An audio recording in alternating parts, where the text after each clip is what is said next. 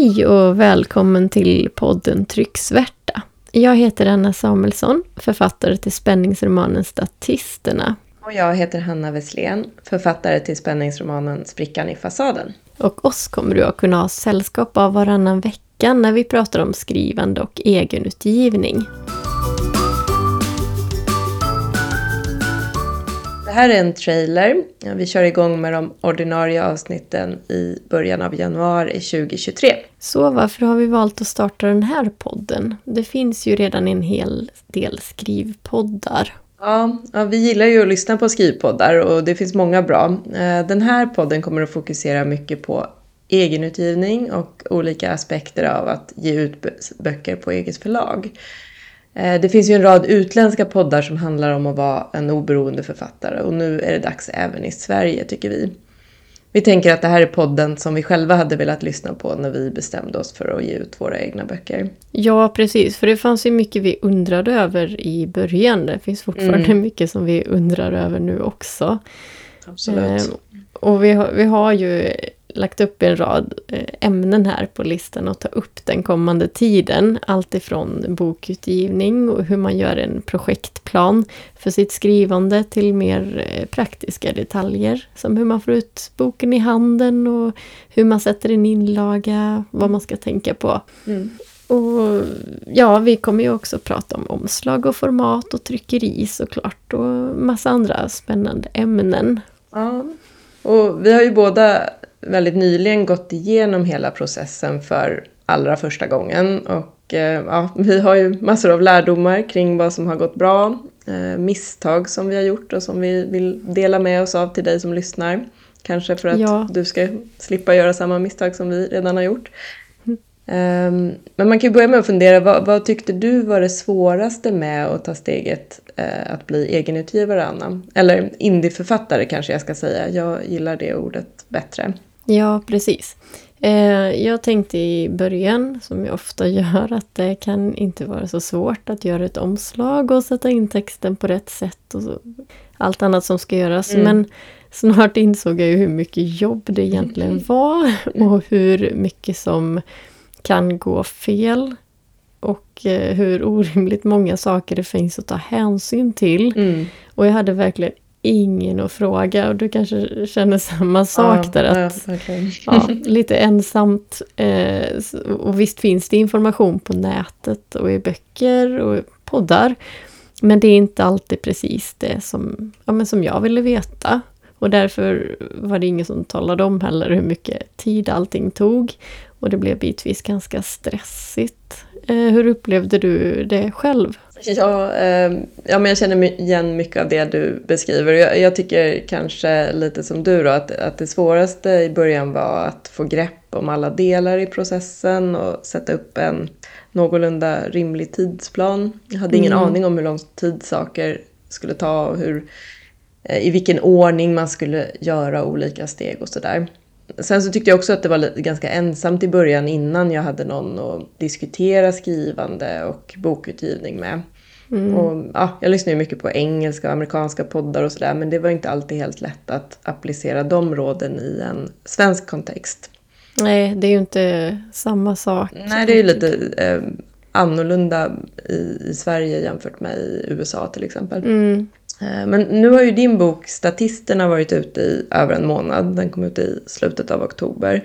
Eh, kan inte du berätta lite om boken och hur den första tiden har varit? Jo, eh, det har, det har varit intensivt nu i början. Mm. Men fantastiskt roligt. Det är men väldigt många böcker som ska skickas iväg så det har gått över förväntan. Och det är kontakt med bokhandlar och signeringar och intervjuer och sånt. Och recensioner som har gjort mig väldigt glad.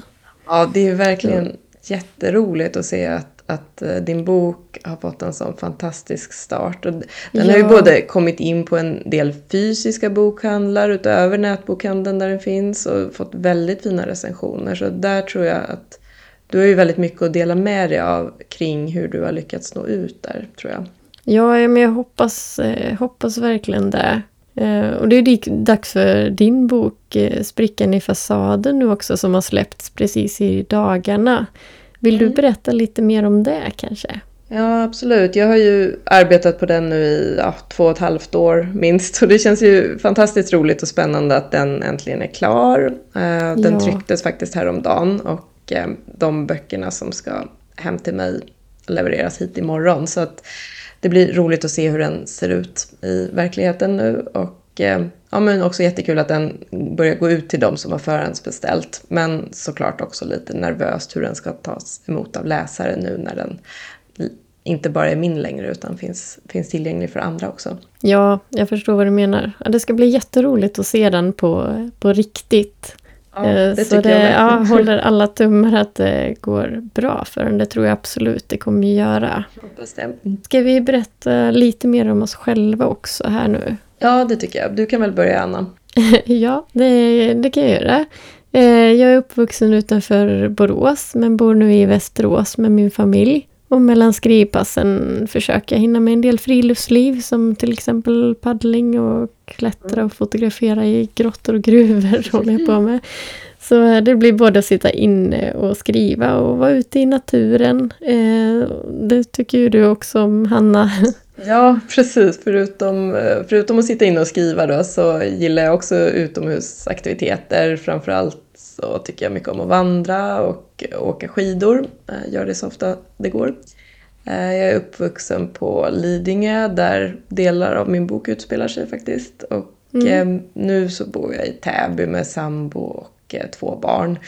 Vi drömmer om en hund också men än så länge så har vi ingen sån i sikte. Så det, det var lite om oss och nu kanske du som lyssnar förhoppningsvis undrar vad vi ska prata om i poddens första riktiga avsnitt.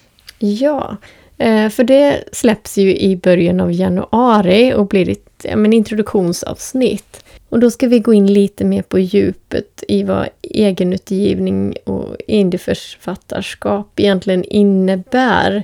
Och, eh, och vi kommer gå igenom hur man egentligen gör för att ge ut sin bok på egen hand och inte via ett traditionellt förlag och vilka vägar det finns att gå och sådär. Ja, precis. Och om du vill lyssna på det så lägg gärna till podden redan nu i din lista på plattformen så ser du när första avsnittet finns tillgängligt. Och eh, följ oss gärna på Instagram och Youtube där vi finns som podden Trycksvarta. Just det. Ja, och du kan också redan nu mejla frågor eller förslag på saker att ta upp och det kan du i så fall skicka till podden trycksvarta gmail.com. Det är alltså trycksvärta utan ä. Det går också bra att skicka DM på Instagram till oss. Och eh, vi kommer inte läsa upp ditt namn om du inte uttryckligen ber oss om det. Nej, så man får ju vara anonym om man vill fråga saker.